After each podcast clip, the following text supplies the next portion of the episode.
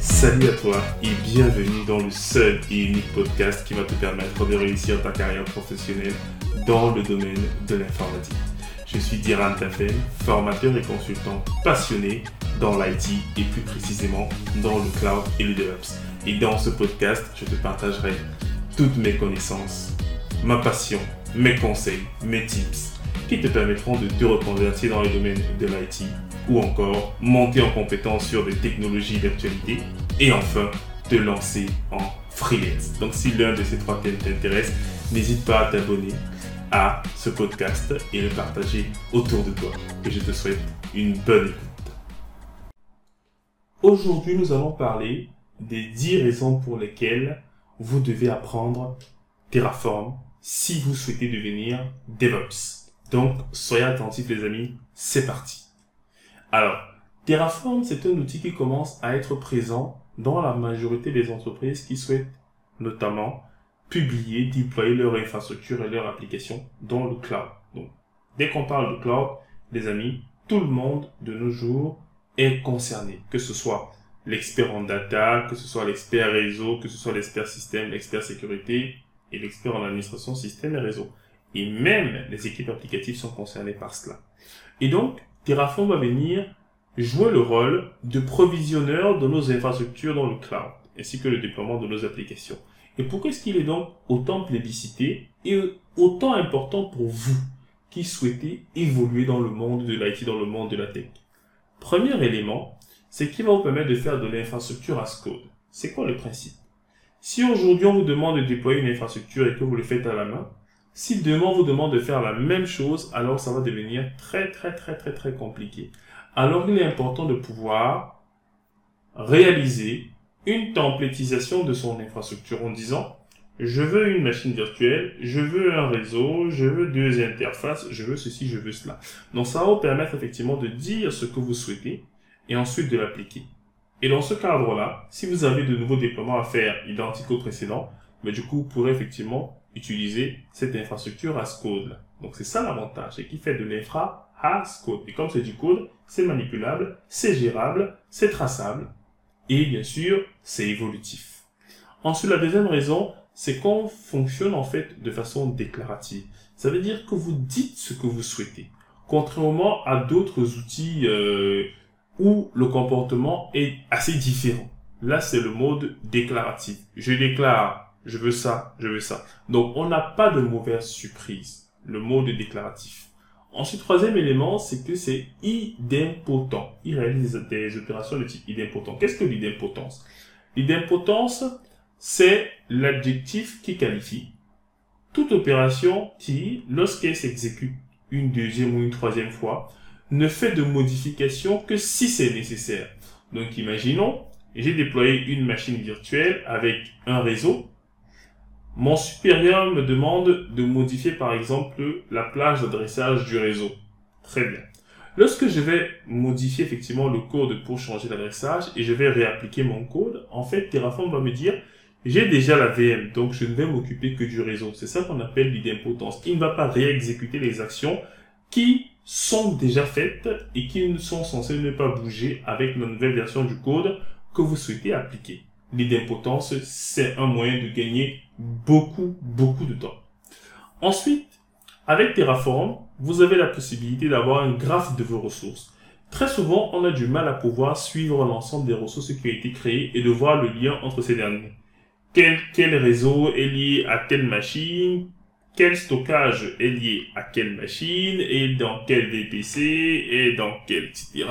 Donc très souvent, c'est dur en fait de pouvoir avoir une visibilité globale de son infrastructure via du code.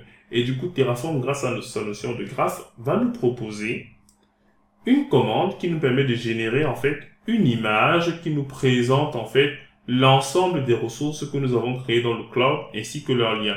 Qui est attaché à quoi? Donc c'est plutôt pas mal d'avoir ce genre d'informations et surtout que ça permet d'avoir une visibilité macro de l'infrastructure et donc mieux comprendre et mieux débugger l'infrastructure en question. Cinquième élément, la gestion du changement est très bien géré. N'oubliez pas les amis qu'on a dit que c'est de l'infrastructure as code. Ça veut dire qu'on peut contrôler et demander la validation de toute modification.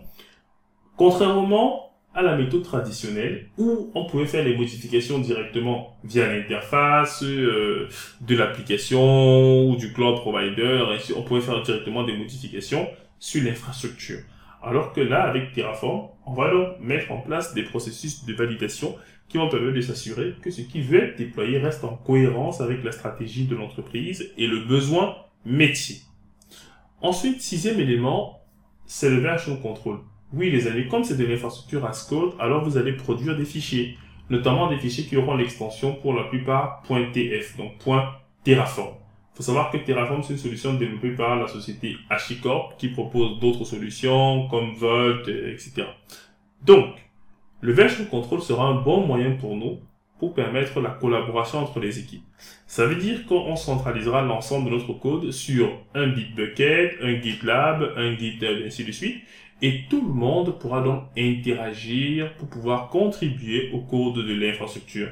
Et qui dit version control dit forcément pipeline, dit automatisation. Ensuite, lorsque vous avez deux personnes qui travaillent sur une infrastructure, imaginons, moi je suis à Lyon, il y a quelqu'un à Paris, et nous essayons tous les deux de lancer le déploiement au même moment sur l'infrastructure, sur Terraform. Sur AWS, par exemple, parler de Terraform. Malheureusement, beaucoup d'outils ne sont pas capables de verrouiller le code pour permettre à l'un de terminer son travail avant que l'autre ne lance le sien. Parce que le danger, c'est qu'en lançant les deux codes en même temps, on perd la consistance de la base de données qui contient l'ensemble des informations liées à une ressource particulière.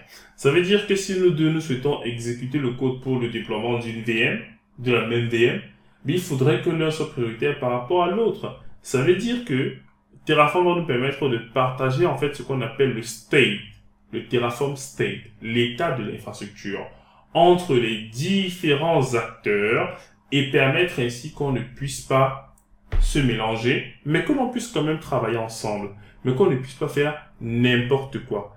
Et ainsi, si je travaille en local sur ma machine, je peux faire en sorte que le state file se trouve par exemple sur un dossier partagé avec d'autres personnes. Et c'est dans ce state file-là qui est entre guillemets la base de données de Terraform pour savoir ce qu'il avait déjà fait comme opération. Donc c'est vraiment pas mal d'avoir un state qui est partagé. Donc on parle de share state. Ensuite, on a la possibilité de faire du provisioning dans différents environnements. Prod, pré-prod, ainsi de suite. Grâce notamment à la notion de workspace. Donc les workspaces vont vous permettre de déployer le même code mais dans différents environnements. Dans les grandes entreprises, on a souvent plusieurs cas d'usage pour un même déploiement. Imaginez, moi je souhaite déployer une machine virtuelle avec 2 Go de RAM, 2 CPU, une autre machine, une autre équipe pardon, souhaite déployer une machine virtuelle avec 4 Go de RAM et 8 CPU. Alors, pour ne pas dupliquer le code qui permettra de déployer la machine, ce qu'on va faire, c'est qu'on va créer un même module, un module de base, un module core, qui va s'appeler par exemple machine virtuelle. Et donc, les différentes équipes vont donc appeler ce module-là et tout simplement définir des variables qui permettront d'adapter le module en fonction de leur situation. Ça voudrait donc dire qu'on va donc retrouver sur Internet plein de personnes qui proposent des modules à la communauté pour faire plein d'opérations des modules pour créer du réseau, des modules pour créer du stockage, des modules pour créer des lambda, pour faire du serverless, des conteneurs, des clusters EKS. On va donc voir cette prolifération de modules qui permet la réutilisation et le partage de notre code. Et ça, c'est des concepts très importants lorsque vous souhaitez apprendre un outil. A la partie collaboration et la partie factorisation de code. Et enfin, dernière raison, c'est tout simplement ce qui nous propose un écosystème de providers. Parce qu'il ne va pas simplement nous permettre de déployer sur AWS, il va nous permettre de déployer également sur Azure, sur Google Cloud, mais même en on-premise, sur votre VMware, sur votre OpenStack, sur vos différentes solutions. Donc, on a un écosystème de providers qui permettent effectivement de pouvoir piloter différents types d'infrastructures. Et de ce côté-là, on a beaucoup d'opérateurs qui travaillent à nous fournir des providers de qualité. Donc voilà 10 raisons, les amis, pour lesquelles vous devez adopter Terraform dans votre montée en compétences en tant que DevOps. C'est vraiment un élément très important. Ne négligez pas euh, cet aspect automatisation grâce à Terraform et je vous souhaite un très très bon apprentissage. Sachant que nous avons déjà un cours sur Terraform, on en a même deux. Un cours sur les bases pour DevOps et un deuxième cours qui prépare à la certification Terraform. Donc vraiment les amis en termes d'automatisation, Terraform c'est le must pour tout ce qui est provisioning et gestion des infrastructures chez tous mes clients qui sont actuellement dans le cloud. Mais du coup c'est Terraform qu'on utilise. Donc lancez-vous. Voilà 10 bonnes raisons de vous lancer dans Terraform et bon apprentissage. Si cet audio vous a semblé intéressant, n'hésitez pas à le partager autour de vous, à vos collègues et à permettre à la communauté de grandir. Je vous dis à très vite.